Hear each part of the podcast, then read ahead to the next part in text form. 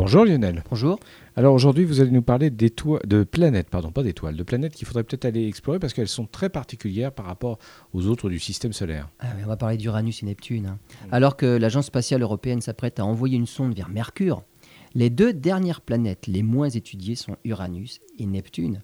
La NASA vient de rediriger ses priorités pour la décennie à venir et ce sont justement les deux dernières planètes gazeuses qui suscitent tout l'intérêt. Pourquoi aller sur Uranus et Neptune? Après les missions sur Jupiter et Saturne, ce sont des planètes gazeuses, hein, eh ben, les astronomes classent les deux dernières planètes du système solaire dans une catégorie différente des planètes telluriques comme la Terre et des planètes géantes comme Jupiter et Saturne.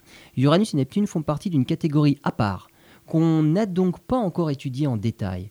Des études suggèrent qu'elles renferment un océan liquide qui représenterait les deux tiers de leur masse. Enfin, les simulations de leur structure interne ne parviennent pas à expliquer les observations, ce qui prouve qu'on ne les connaît finalement pas. Les explorations envisagées sur l'une des deux ou les deux planètes comprennent un orbiteur, avec des survols à faible distance pour des images à haute résolution, et également une plongée dans leur atmosphère.